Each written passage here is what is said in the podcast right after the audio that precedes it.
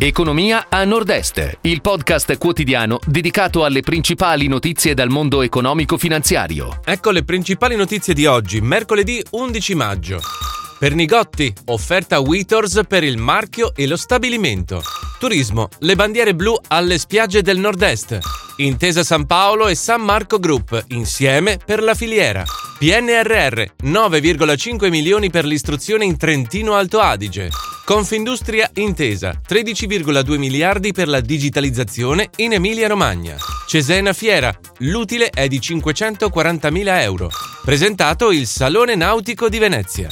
Per Nigotti, offerta Witors per il marchio e lo stabilimento. Durante l'incontro al Ministero, la società dolciaria controllata dalla 21 Invest di Alessandro Benetton ha presentato un'offerta che comprende l'acquisto del marchio e investimenti finalizzati al ripristino dello stabilimento di Novi Ligure, a parziale ripresa delle produzioni. L'operazione comporterebbe l'assunzione, in due diverse fasi, di circa 25 su 57 tra i lavoratori attualmente in forze alla Pernigotti.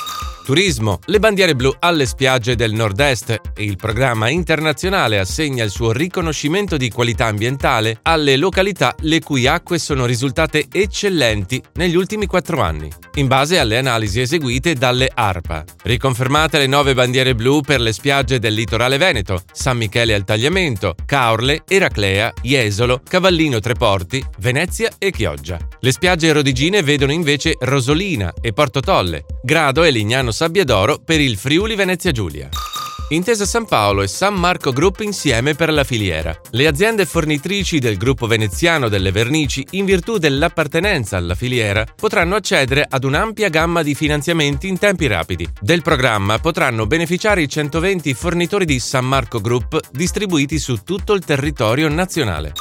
PNRR, 9,5 milioni per l'istruzione in Trentino Alto Adige. Saranno due le nuove scuole che verranno costruite con i fondi europei, una a Campo Tures, l'altra a Mezzo Corona. Lo rende noto il Ministero dell'Istruzione che ha pubblicato online la graduatoria delle aree, regione per regione, in cui sorgeranno i 216 istituti scolastici previsti.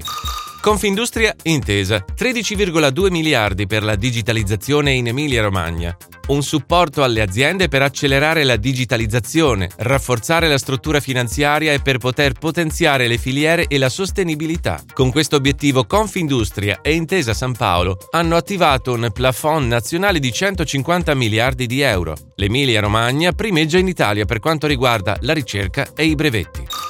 Cesena Fiera, l'utile è di 540.000 euro. Il fatturato 2021 della società ha raggiunto quota 6,6 milioni di euro, superando ampiamente i livelli del periodo pre-Covid. Numeri alla mano, il bilancio ha registrato un incremento di fatturato del 24,5% negli ultimi tre anni. Risultato importante alla luce di un trend non particolarmente positivo per il sistema fieristico presentato il Salone Nautico di Venezia. La manifestazione, in programma dal 28 maggio al 5 giugno, si sviluppa su 30.000 metri quadri all'aperto e sui 5.000 al coperto dell'Arsenale. A questi si aggiungono 50.000 metri quadri di superficie acquea del bacino, dove le strutture galleggianti ospiteranno 240 imbarcazioni fra yacht, super yacht e proposte diverse dalla vela alla propulsione elettrica. Si chiude così la puntata odierna di Economia a Nord-Est, il podcast quotidiano con le principali notizie dal mondo economico e finanziario.